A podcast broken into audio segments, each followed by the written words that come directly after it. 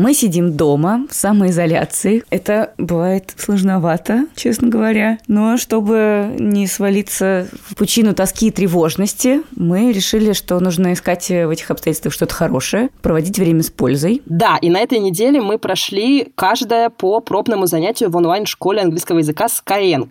Сейчас многие компании переводят офлайн в онлайн, а Skyeng уже 7 лет прекрасно работает только в онлайне. Это действительно эксперты по дистанционному обучению и также спонсоры этого выпуска подкаста «Норм». Даш, расскажи, пожалуйста, как прошло твое первое занятие в Skyeng? Прекрасно прошло. На самом деле я занималась некоторое время назад уже в Skyeng, и мой муж занимается в Skyeng уже прям года четыре, мне кажется, почти каждую неделю. У меня была такая методистка Полина, которая очень польстила мне, сказала, что я могу поступать в Оксфорд и вообще, что мой уровень advanced и выше меня только носители. Мне было очень приятно, Боже. хотя мне кажется, это некоторое преувеличение, но на меня, как на потенциального потребителя, это, конечно, подействовало так, что мне сразу захотелось, знаешь, заняться английским языком с native спикером. У них есть групповые занятия и рабочие клубы по интересам с студентами и преподавателями, в которых можно как бы забуриться и час со всеми разговаривать и тренировать скиллы разговорного английского. Там тебе преподаватель дает какую-то тему, направляет тебя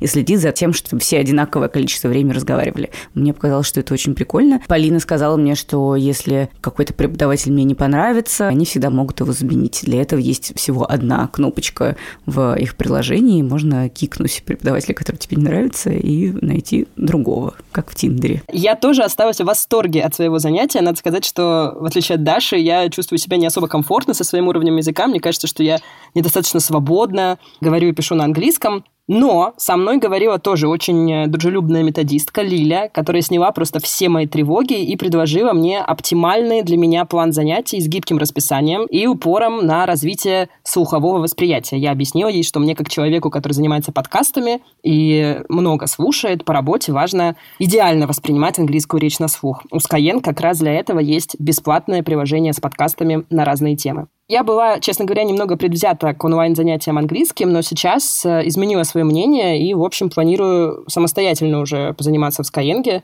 по крайней мере, во время самоизоляции, а вполне возможно и дальше. Skyeng дарит слушателям подкаста «Норм» два бонусных урока при первой оплате. Чтобы получить этот прекрасный подарок, пройдите по ссылке в описании этого выпуска и добавьте при оплате промокод норм русскими буквами капслоком. Круто. Потрясающе.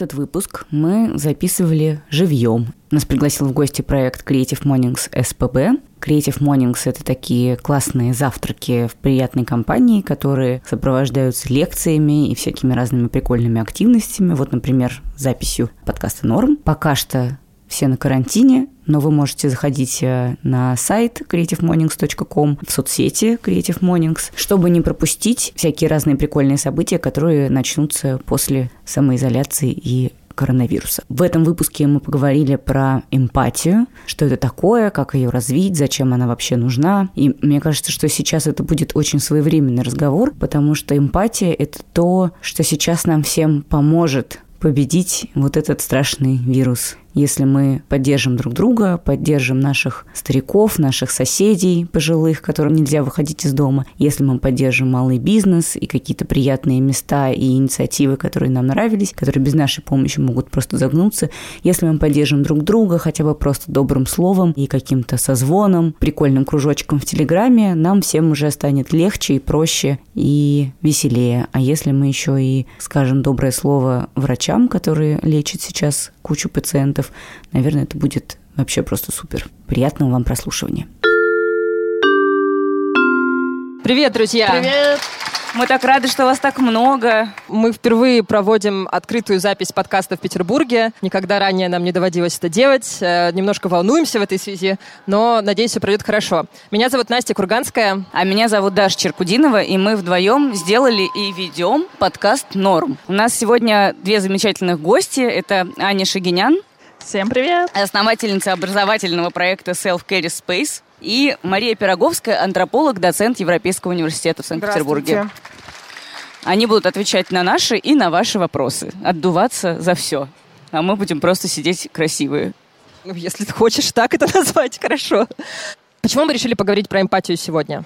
Но эмпатия — слово, которое звучит все чаще и чаще в последнее время, но, честно говоря, не очень просто разобраться, во-первых, что это такое, во-вторых, зачем мы, для кого она нужна, в-третьих, как ее развивать, и, в-четвертых, откуда вообще все это взялось.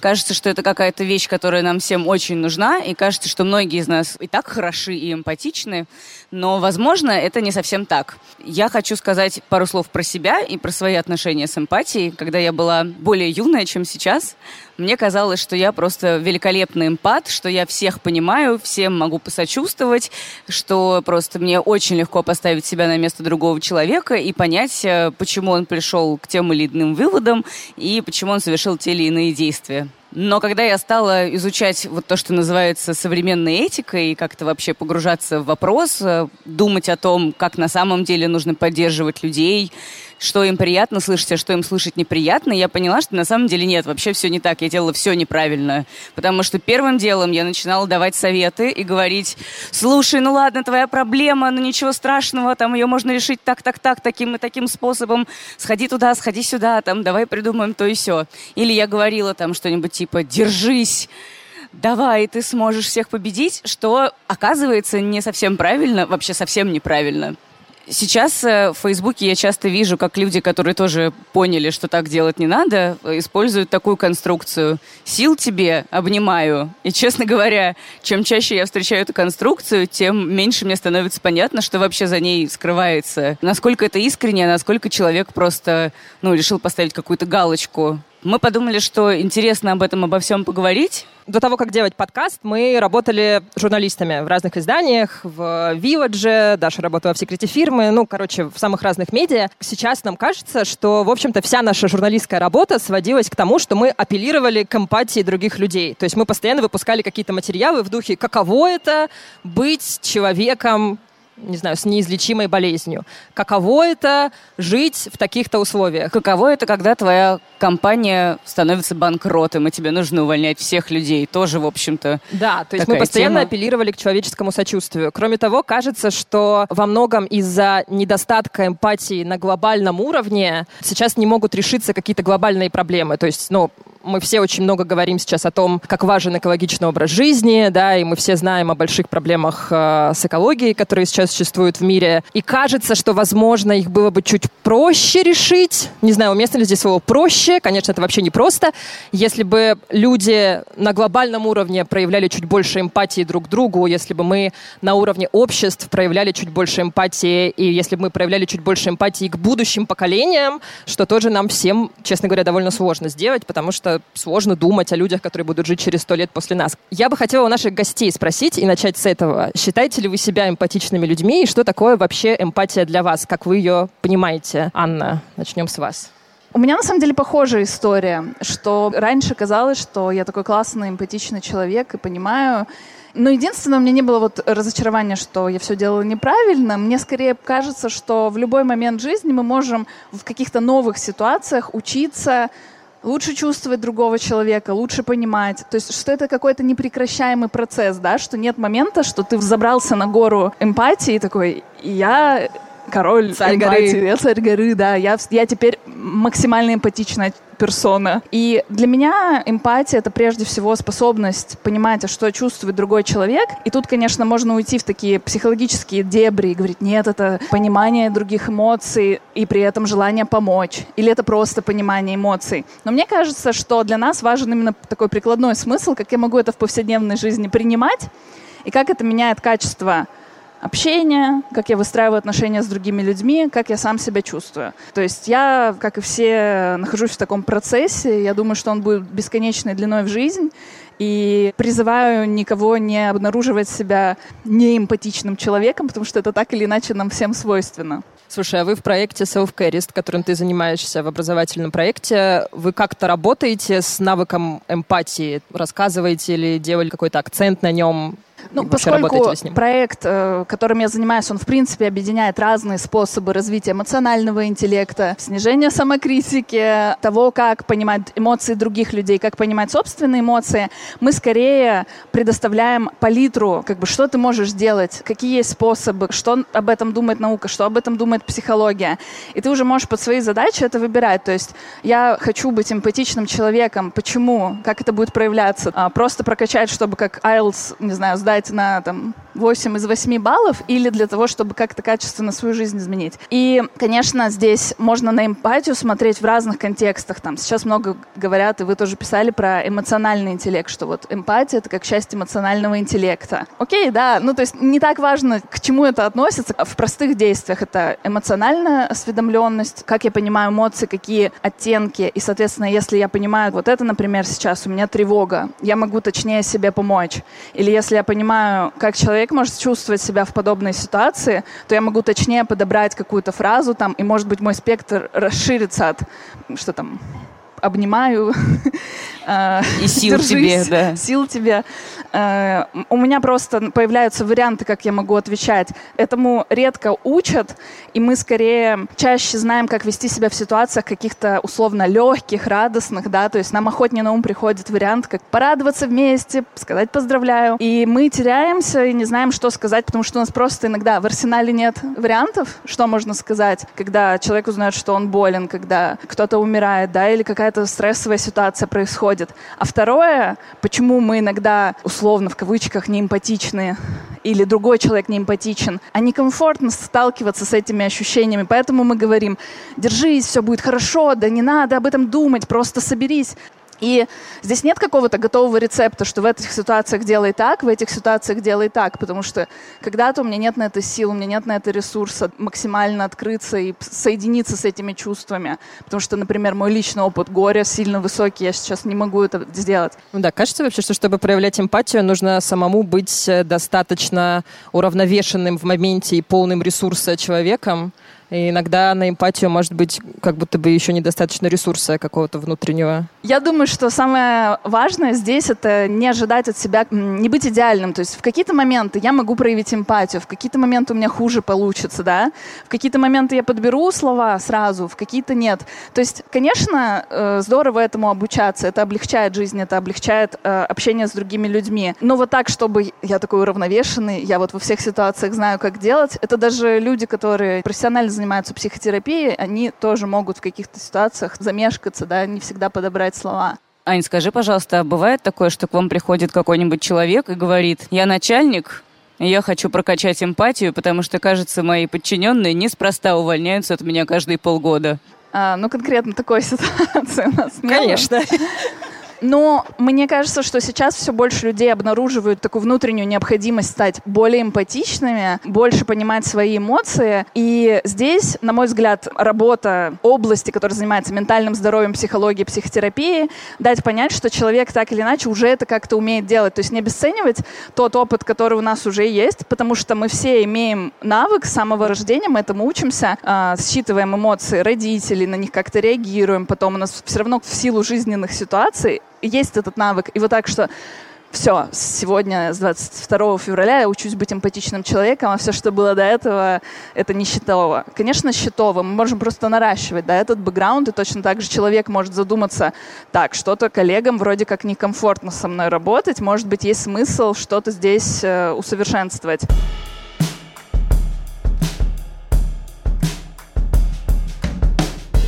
Давайте теперь поговорим немножечко про сам термин эмпатия, потому что чувствуется, что назрела необходимость дать какой-то экскурс. Я так понимаю, что это довольно молодой термин, ему всего чуть больше ста лет. И я хотела спросить Марию, правильно ли я понимаю, что есть более эмпатичные общества и менее эмпатичные общества, и что, в принципе, эмпатия — это некий конструкт, который откуда-то взялся? Вот откуда? Как это произошло? Эмпатия, на самом деле, это просто сострадание, это в переводе с греческого.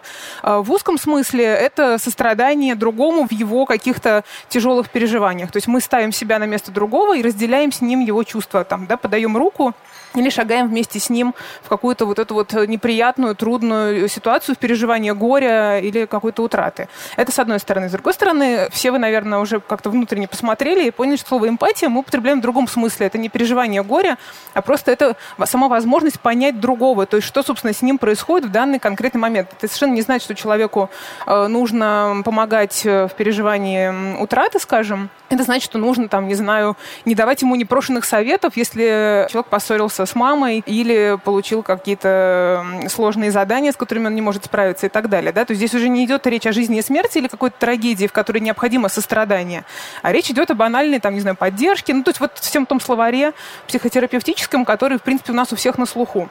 А в чем, собственно, заключается сложность э, наших обществ? С одной стороны, мы действительно всю вот эту вот необходимую социализацию, э, знание того, как себя вести в каких ситуациях, получаем с детства, да, там, глядя на родителей, как они обращаются друг с другом, как они обращаются с нами, как э, с ними разговаривают их друзья, как старшее поколение тоже присутствует, и что с их представлениями и ценностями делают родители, и мы тоже. С другой стороны, в простых обществах, там, где люди относительно похожи друг на друга, у всех, у них одинаковые одинаковая социализация, более или менее, да? У них не было проблемы, как понять человека с совершенно другим бэкграундом. Наше общество сложное, то есть огромное количество разных групп людей смешиваются вместе и живут вместе. И чтобы наше общество не разбежалось в разные стороны, оно все время стремится это сделать, а было, да, вот как-то держалось в своих границах, нам нужно вырабатывать способы понимать друг друга. То есть, опять-таки, есть некоторая готовая прошивка у людей, которая вот возникает посредством социализации в процессе воспитания у ребенка, где он учится раскладывать э, поступки, какие-то проявления ситуации на определенные ячейки. То есть он их как-то классифицирует. В этой ситуации мы все деревни бежим помогать, э, там, вместе строим дом погорельцам, условно говоря, вместе собираем урожай у вдовы, если у нее муж внезапно погиб и так далее. Да? В другой ситуации, казалось бы, когда тоже можно представить себя на месте этого человека и вот эту саму эмпатию проявить, возникает совершенно другое. Например, были исследования в мексиканских деревнях, где люди, уезжавшие в город и возвращавшиеся оттуда с каким-то капиталом, э, неважно, это деньги, какие-то инструменты или какие-то навыки, и возвращавшиеся в свою родную деревню, испытывали очень сильное давление со стороны вот, собственно, своего родного общества. Э, они считали, что вы должны делиться тем, что у вас есть, да, то есть мы не радуемся за другого, который вдруг получил много денег, заработал, купил землю, а мы ему начинаем завидовать и считаем, что он э, от вот этого общего пирога взял больший кусок, не тот, который ему положен исходно, а тот, который вот, да, он, он как бы ухватил без очереди. И нужно, соответственно, то его имущество поделить на всех. С что, что-то напоминает, да? Очень сильно, да, что-то напоминает. Это так называемая теория вот, да, этого пирога. Мы должны его делить на всех, и, ну, как бы это эмпатия в каком-то смысле. Мы ставим себя на место другого и думаем, а что у него так много, вообще говоря? Пусть поделится. То есть это, ну, не та эмпатия, которую мы ожидали встретить, правда? То есть эмпатия бывает еще и не очень хороша. Она бывает разной. Слушайте, а есть какая-то информация или какие-то данные о том, склонны ли какие-то общества или общности к эмпатии больше, чем другие? Вот, например, насколько я понимаю, что это, в общем-то, уже более-менее факт, что западное общество, оно более склонно к интроспекции, к рефлексии, к самосовершенствованию и к погружению в себя, чем э, восточное общество и восточный тип мышления. Вот есть ли какая-то такая градация в связи с эмпатией? Есть ли общности более к ней склонные? Но здесь тоже сложно сказать э, однозначно. Во-первых, не очень понятно, почему западное общество более склонно к интроспекции и саморефлексии, чем восточное. Да? То есть если мы там какие-то восточные философии возьмем или восточные техники медитации, которые как раз направлены на самопознание и на вот такое... Читала об этом в книжке «Селфи» популярной, которая вышла в прошлом году. Канализация внимания внутрь себя, там разные техники йоги, например, этому учат, да, и разные способы медитации. Вот. Э, возвращаясь к вашему вопросу, собственно, про то, если общество более или менее склонный к тому, чтобы ставить себя на место другого человека, я бы это так переформулировала. Я бы сказала, что есть общество социоцентричное, есть общество эгоцентричное. То есть есть общество, где в фокусе как бы благополучие всех, и все люди стремятся поддерживать вот эти связи максимально, да, чтобы нигде не было провала. Ни вверх, ни вниз. Да? То есть вот эта зависть к тому, что кто-то пришел с большим куском пирога, это оборотная сторона того, что все бегут помогать, если у человека дом сгорел. Это связанные вещи. Это как такая социальная реализация закона сообщества общающихся сосудов, да, чтобы не было у кого-то больше, у кого-то меньше. Все в таком примерном балансе. Это социоцентрическая история, когда общество старается поддерживать какой-то единый континуум эмоций, эмоционального благополучия, и есть особые способы канализации, например, каких-то эксцессов, да, то есть если человеку все время не везет на охоте, то будет принято мнение, что вот это он проклят, например, или его сглазили, или это колдун его заколдовал. Вообще-то с ним все в порядке. Ему не нужно идти к психотерапевту, который будет держать его за руку и говорить, ты вообще хороший охотник, но тебе нужно разобраться с собой. Да, это одна история. А, а есть пример, общество... Примеры да. таких обществ? Ну, например, есть знаменитая работа американской исследовательницы, антрополога Мишель Зимбардо Розальда, которая изучала охотников за головами и лангот. Э, в Юго-Восточной Азии. У них вот есть такая, соответственно, э, идея. Э, мы бы назвали ее психоаналитической, наверное, но с точки зрения Лангот эта концепция к ним неприменима, конечно, да, потому что ну, у них нет психоанализа и Фрейда своего. Вот, где вот есть представление о нормальном существовании, там, не знаю, взрослого мужчины, взрослой женщины, ребенка, пожилого человека, и какие-то эксцессы, они будут объясняться специфическим образом. Но как бы эмпатия в этом случае не совсем тот термин, который нам что-то объясняет, как-то помогает. А есть общество, с другой стороны, э, эгоцентрические, где все внимание человека направляется на себя любимого. И, в общем, мы все понимаем, что мы, скорее всего, живем в таком обществе индивидуалистическом. И здесь э, на помощь нам приходят разные инструменты от режима дня, распорядка до э, психотерапии, которая пытается как бы нас тоже как-то втиснуть вот в эту сложную жизнь, нас таких сложных индивидов с разными такими сложными уголками, втиснуть в пазл, в который мы плохо помещаемся, потому что очень требовательное у нас общество, у нас много разных э, вещей, которые от нас э, чего-то хотят. Да? Мы не всегда можем им соответствовать. Э, и поэтому у нас возникает потребность в поддержке других, поэтому эта поддержка других может быть нам не очень удобна, да, и как-то вот тоже не, не, не. И поэтому нам нужны какие-то вот такие подпорки или костыли в виде психотерапии, например. И поэтому, видимо, когда мы пытаемся сделать так, чтобы люди больше жертвовали благотворительным фондом, мы должны рассказывать историю конкретного человека с конкретной бедой, с э, большим количеством конкретных деталей, а не говорить об этой проблеме в целом. А, с одной стороны, да, и с другой стороны, в этом есть некоторая опасность, потому что мы тем самым затачиваем как бы сострадание вот это, да, или внимание других людей, от которых мы хотим там помощи или денег, под конкретного человека. Именно ровно поэтому э, всегда проще, например, благотворительным фондом и НКО собирать на э, симпатичных э, детей, э, чем на не очень симпатичных э, взрослых, э, да, вот взрослый мужчина рабочий из регионов, это просто дохлый номер для любой благотворительности. И благотворители это прекрасно понимают. При этом человек точно так же достоин помощи, как симпатичная белокурая девочка с лейкозом. Да?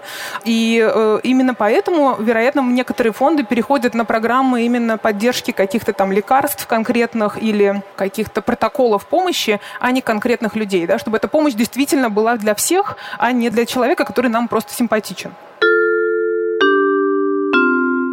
У меня просто был такой жизненный кризис. Все эти рекламные кампании, поднимающие продажи товаров, которым я занимался, просто перестали как-то постепенно мне приносить радость и те смыслы, которые уже хочется в своей жизни видеть. Для этого выпуска мы поговорили с Григорием Свердлиным, гендиректором «Ночлежки», Ночлежка – это такой фонд помощи бездомным людям. Мы попросили Григория объяснить, как возникает эмпатия по отношению к людям, которые совсем не похожи на нас. К людям, которые потеряли дом, жили на улице какое-то время, которые странно выглядят, не всегда приятно пахнут, и с которыми мы предпочитаем не сталкиваться взглядами на улицах. Я только ближе к 30 понял, что жизнь довольно быстро заканчивается, и вот как бы, ну, будет в ней еще там, не знаю, 4 коммерческих компаний, в которых я там увеличу продажи на 35% или на 135%. Дело хорошее, но хочется чего-то еще.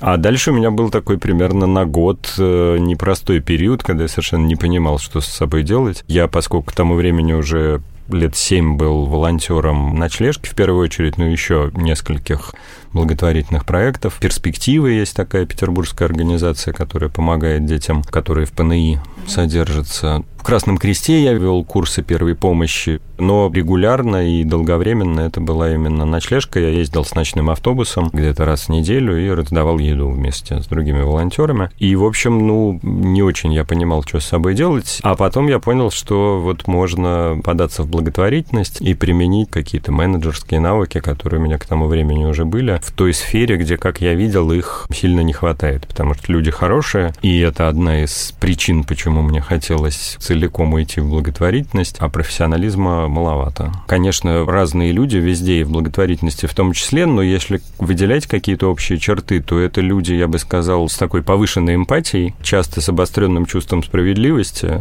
и это люди, которых в меньшей степени мотивируют деньги, понятное дело, потому что в благотворительности по-прежнему низкие зарплаты, к сожалению. Причем понятно, что у всего этого есть обратная сторона. У повышенной эмпатии это какие-то там могут быть эмоциональные перепады, раздражительность, что-то еще. Но там, если говорить про ночлежку, то мы, конечно, стараемся, чтобы у нас команда состояла из людей, у которых тяга к справедливости и эмпатии есть, а вот желание разнести все вокруг нету.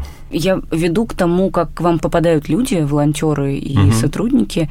Наверное, сейчас уже про ночлежку хорошо знают, и это такой действительно известный благотворительный проект. Наверное, ну, если бы мне было там 19-20, я бы думала, где бы мне применить. У нас никакого иджизма, мы вас тоже возьмем. Ну, я тоже смотрела ваши ролики, там такие юные девушки раздают э, штаны.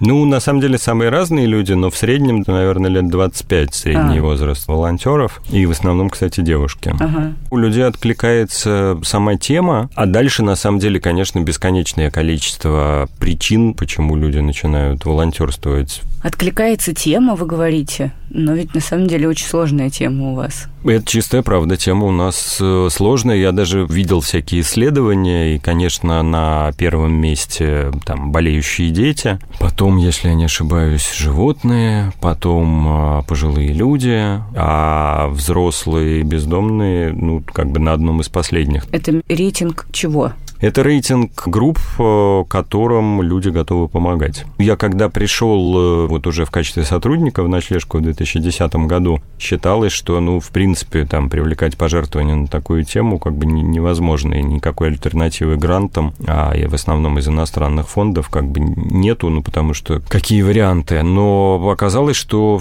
все-таки есть люди, у которых это откликается, и на самом деле, мне кажется, в каком-то смысле это в нашу пользу, то, что мы на другом другом конце шкалы. Я сам, собственно, пришел в тему помощи бездомным, потому что я понял, что если уж себя как ресурс э, применять, то хочется его применить максимально с пользой. А максимально с пользой это там, где людей, желающих в этой благотворительности поучаствовать, почти нету. И а что не так вот с этими людьми, которые боятся бездомных и которые не хотят их видеть? А я бы не сказал, что что-то с ними не так, просто тут же несколько, видимо, причин. С одной стороны, нам всем страшно признать, что мы живем в мире, который вообще-то совершенно небезопасен.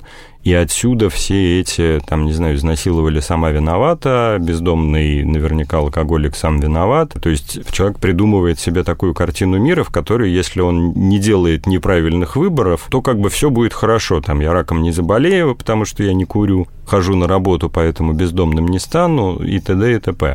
С другой стороны, те бездомные, которых мы идентифицируем на улице как бездомных, это люди, которые давно живут на улице, и понятно, что это не самое приятное зрелище, не самый приятный запах. Я тоже небольшой любитель как бы этого всего. Понятно, что у всех у нас срабатывает такая первая сигнальная система, когда нам хочется от этого отшатнуться и вообще в эту сторону не смотреть. У части людей вслед за этим первым импульсом срабатывает какой-то следующий а есть ли у нас в городе или в районе места, где этот плохо пахнущий человек может помыться или постирать вещи? А ведь нету. Ребята, давайте, может, вот что-то с этим сделаем, чтобы не пахло. Или там, а может, человеку помощь нужна, вот он лежит, да, он, наверное, пьяный, но может у него еще и сердечный приступ одновременно с этим. Не вызвать ли мне скорую? Ну, у многих людей по-прежнему, к сожалению, все останавливается на этой первой сигнальной системе, как бы отшатнулся и дальше пошел. Что бы вы сказали людям, у которых пока не срабатывает вот этот второй импульс, и которые пока не понимают, почему нужно помогать взрослым и, казалось бы, людям, которые ответственны mm-hmm. за свою жизнь сами. Ну, я бы сказал, что есть множество людей, которых мы не идентифицируем на улице как бездомных, потому что они еще борются за собственное достоинство, они сами зачастую себя не идентифицируют с бездомными. Ну, я, например, э, буквально недавно сидел на приеме в качестве соцработника в нашей консультационной юридической службе, и ко мне пришел человек, говоря, что вот сам-то я не бездомный, а вот меня бездомные с московского вокзала к вам направили. Причем понятно, что человек пришел в благотворительную организацию «Ночлежка», он приехал на заработки, его обманули, и потом еще отняли сумку со всеми документами, такая классическая история. То есть многие люди действительно, оказавшись в тяжелой ситуации, борются, и очень важно, как мне кажется, нам как обществу в этот момент приходить на помощь и, и помогать, потому что наше бездействие приведет к тому, что человек через какое-то время будет похож на классического бездомного, который там пьет, от которого плохо пахнет и т.д. и т.п. То есть даже если вот э, как-то гуманизм вынести за скобки, если мы как общество не хотим видеть и, и нюхать, то давайте открывать приюты, давайте открывать прачечные, туалеты, душевые, реабилитационные центры, чтобы таких людей становилось меньше, а не больше. То есть э, даже если у вас нет эмпатии, прислушайтесь к здравому смыслу. Ну, Примерно это вы говорите. Да, даже если вот в таких совсем сухих категориях рассуждать как какая-то экономическая эффективность, то для общества гораздо дешевле реабилитация бездомных, а не платить за бесконечные вызовы скорой помощи к таким людям, а потом платить за захоронение этого человека, который так и умрет на улице. Для меня гуманистические причины стоят на первом месте, ну, потому что это ж люди, они не мечтали стать бездомными, и совсем не обязательно их жизнь должна вот таким образом закончиться. Но помимо гуманистических причин есть еще и вот такие сугубо рациональные. А вот, кстати, что еще работает для того, чтобы какое-то сочувствие проснулось в людях, которые ничего не знают про ночлежку и никогда не думали про эту проблему, о котором просто плохо пахнет? Главное – это увидеть вот в этой пугающей серой безликой массе отдельных живых людей. Вы можете зайти к нам на сайт, например, и почитать там много десятков э, историй реальных людей, которые или раньше жили в нашем приюте, сейчас уже живут обычной жизнью, а кто-то вернулся, к сожалению, на улицу по разным разным причинам. Почитать их и просто понять, что это действительно, ну, очень разные причины. Кто-то вырос в очень неблагополучной семье, и у кого-то семьи никакой не было, потому что у нас там порядка 15% наших клиентов – это выпускники детских домов. Пенсионеры, которые в жизни не думали, что они на, на улице окажутся, а потом их с квартиры обманули. Мне кажется, что увидеть человека – это главный способ почувствовать сочувствие.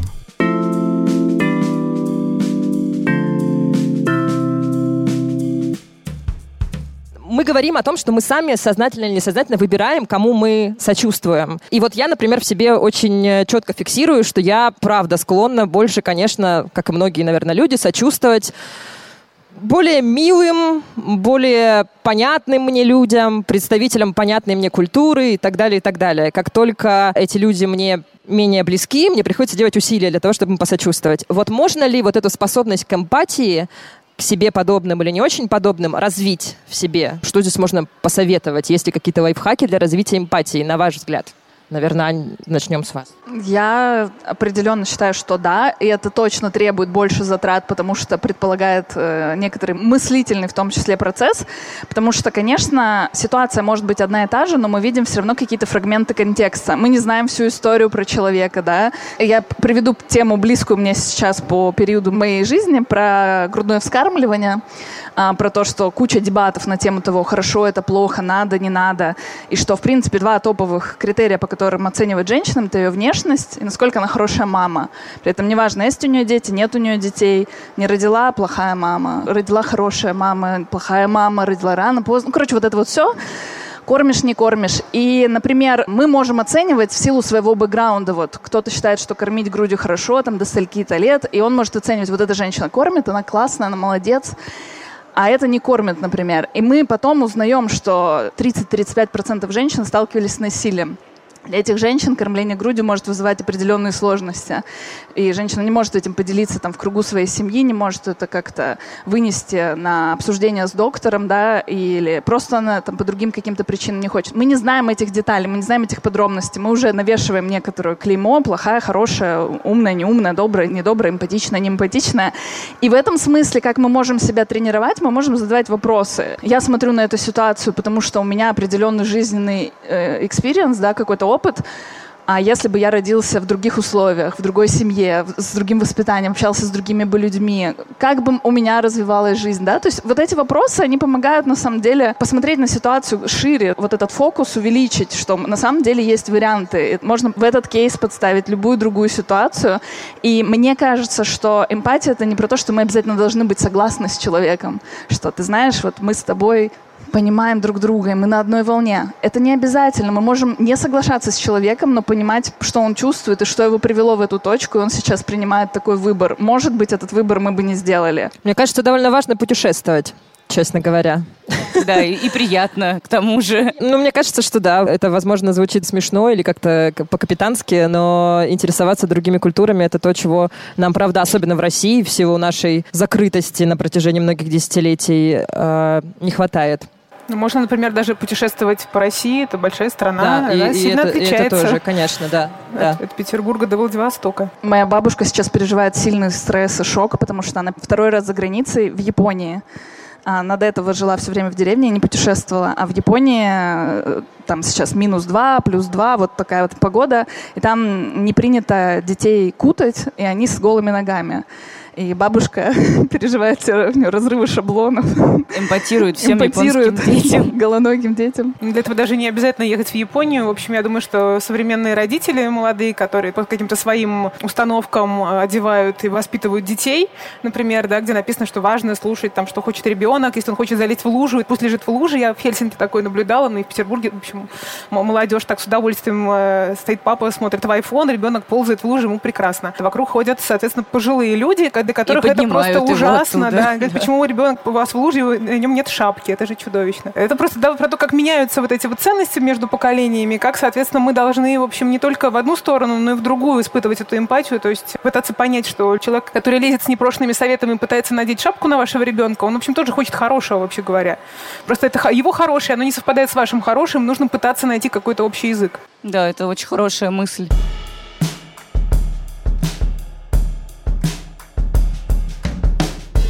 Перейдем, может быть, к вопросам из зала. Я Даниэла. Спасибо большое за вот такой вот откровенный, в общем, такой вот разговор. В общем, не, не то чтобы про эмпатию, а просто про бытовое отношение, проявление инициативы, там, чуткости в какой-то определенный момент. Потому что в бытовой жизни бывают такие споры, что ну, в духе, ты же разбрасываешь носки, ну как ты этого не понимаешь, вот как ты мог это забыть, я же при тебе это все убираю, там, и так далее, со стороны, ну как ты могла забыть, что я хожу на рыбалку, как? И тут вы говорите про то, что э, проявить э, эмпатию не обязательно, ну то есть как бы это не попудить. Что тогда, как найти тогда общий язык? Да мне кажется, разговаривать полезно. Ну, что для меня важно? Мне важно разбрасывать носки, там, а мне ездить на рыбалку. И нет какого-то готового рецепта. Я поэтому и сказала, что у нас очень сложное общество, потому что у нас в детстве нас воспитывает конкретная семья, у которой очень специфически могут быть правила и представления да, о чистоте, о ценностях, о том, у кого какие обязанности. Например, в деревенских культурах это все было довольно однородным. Были какие-то вариации, но не очень сильные. И притирки между тем, э, что вот кто-то не соблюдает там, какие-то базовые нормы гигиены, это на таком уровне не было. Вот. А нам необходимо вот про все это действительно договариваться. Это довольно сложный, мучительный процесс. Именно потому, что мы такие вот сложные индивиды, такими мы себя вырастили. И закрыть глаза на это неправильно повешенное полотенце нам очень сложно. А я хотела, сейчас быстренько скажу, я хотела поступить как человек 2020 года и ответить на вашу историю рассказом о видео, которое я недавно видела в ТикТоке, где, значит, такая женщина, мама, говорит такая, мол, типа, вот, у меня есть 15-летний сын, и он жуткий бардачник. Типа, вот посмотрите на меня, она показывает свой дом, типа, мой дом великолепен, я мою полы каждые 15 минут, у меня все чисто, вот моя прекрасно подстриженная собака, я просто апологет порядка, и вот она открывает дверь, посмотрите на комнату моего сына, а там просто, ну, типа, какие-то носки валяются, что-то там, какие-то раскрашенные стены, все отвратительно, выглядит как свалка. И она говорит, как вы думаете, как я решу эту проблему? Мы ругались 15 лет. Как вы думаете, чем все закончилось? Она перестала заходить в комнату? Она закрывает дверь и говорит, я просто закрыла дверь в его комнату. Может быть, вам тоже нужно просто закрыть дверь в эту комнату и не заходить в нее. Иногда ответ просто разграничить пространство. Да, следующий вопрос. Здравствуйте, меня зовут Полина, и я хотела поблагодарить за лекцию, за подкаст. У меня такой вопрос. Вот если человек чувствует себя плохо, как он может помочь тем, кто хочет ему помочь, чтобы его поняли, как это улучшить понимание? Если человек, которому плохо, хочет помочь тому, кому плохо. Нет, если кто-то ему хочет помочь, он хочет помочь тем, кто хочет ему помочь. То есть как, как ему объяснять э, как бы, да, контуры приемлемой помощи, правильно? Да, скорее так. И, ну, вот, например, если мне плохо, я хочу, чтобы мне помогли. Как я могу показать, как мне можно помочь? Ну, вы можете это формулировать словами, например, как вот люди формируют сейчас виш-листы на день рождения, чтобы не получать подарки, которых они не заказывали, которые они потом втихаря передарят, потому что они им совсем не подходят и не нравятся и все такое, да, вот виш-лист это в этом смысле более такая понятная история. Мне кажется, здесь можно точно так же написать э, и подложить на стол вашему significant other, да, или семье, если вы понимаете, что на них можно рассчитывать в этом смысле, что мне сейчас нехорошо, и можно там сделать то-то и то-то.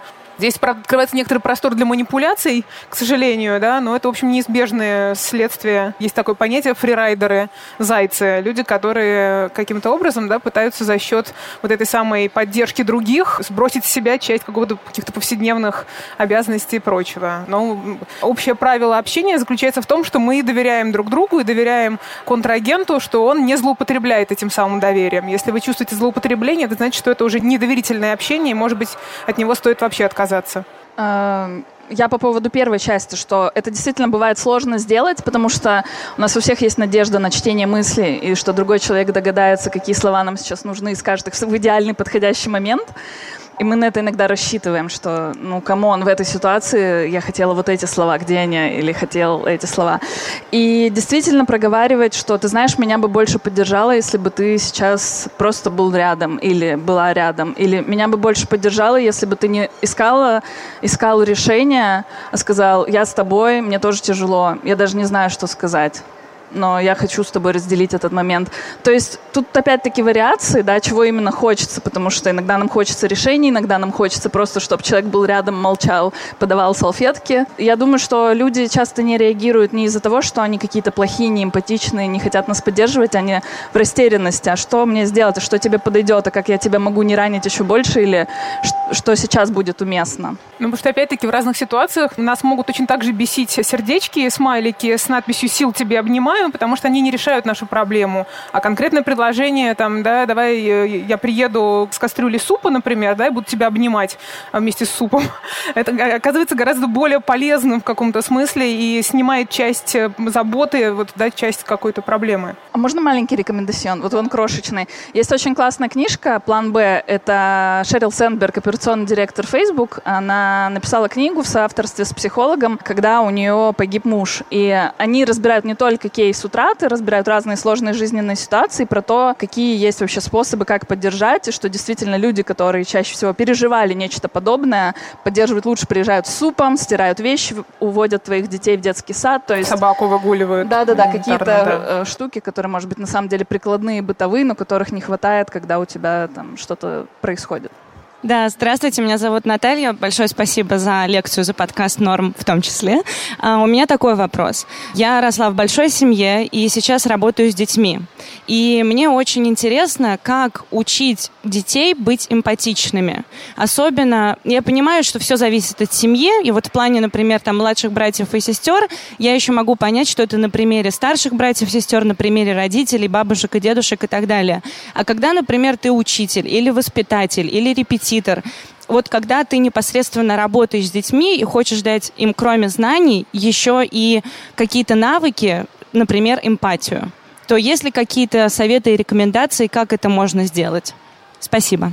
Я могу порекомендовать посмотреть, например, на государственные программы Великобритании, которые сейчас внедрили в школы и детские сады mindfulness и эмоциональный интеллект. Это осознанность, эмоциональный интеллект. Если так вкратце, то это эмоциональная грамотность в смысле мы умеем называть эмоции, определять их там, что ты сейчас чувствуешь, это тревога, грусть, тоска. И во многих школах в Англии, например, висят даже такие плакаты, что какая эмоция сегодня, то есть дети учатся это называть, проговаривать. Второе, это больше, конечно, вопросы, помогающие человеку себя больше понять, а почему ты так думаешь, а почему тебе так кажется, и как бы детям давать безопасное пространство, высказывать разные точки зрения, да, а третье, но не по значимости, а по значимости, наверное, на первое место, это к ним относиться с доброжелательностью, да, с возможностью на разные варианты ответов. Не делать преждевременный вывод, если ребенок, например, говорит что-то, что нам кажется там, неуместным, неподходящим, а как бы чуть-чуть проверять, а почему он так думает, а что у него в семье, какой у него сейчас день, почему он здесь сегодня в таком состоянии. Ну, вы можете ко мне подойти, потому что я тоже люблю эту тему и могу еще посоветовать проекты. Ну, это, в общем, как с выучиванием иностранных языков, да, то есть чем больше мы знаем других языков, тем больше мы понимаем свой собственный и как, в принципе, разговаривать с людьми. И если ребенок, в вашем случае, если вы как педагог, да, предоставляете ему какой-то язык вот этого понимания и уважения и рефлексии, да, это, ну, как бы уже это такой необходимый минимум, которого вполне, может быть, кому-то и достаточно. Да? То есть хорошо бы, чтобы у него в семье еще так же было, но это, в общем, да, вот хотя бы вот это, хотя бы такое ядро.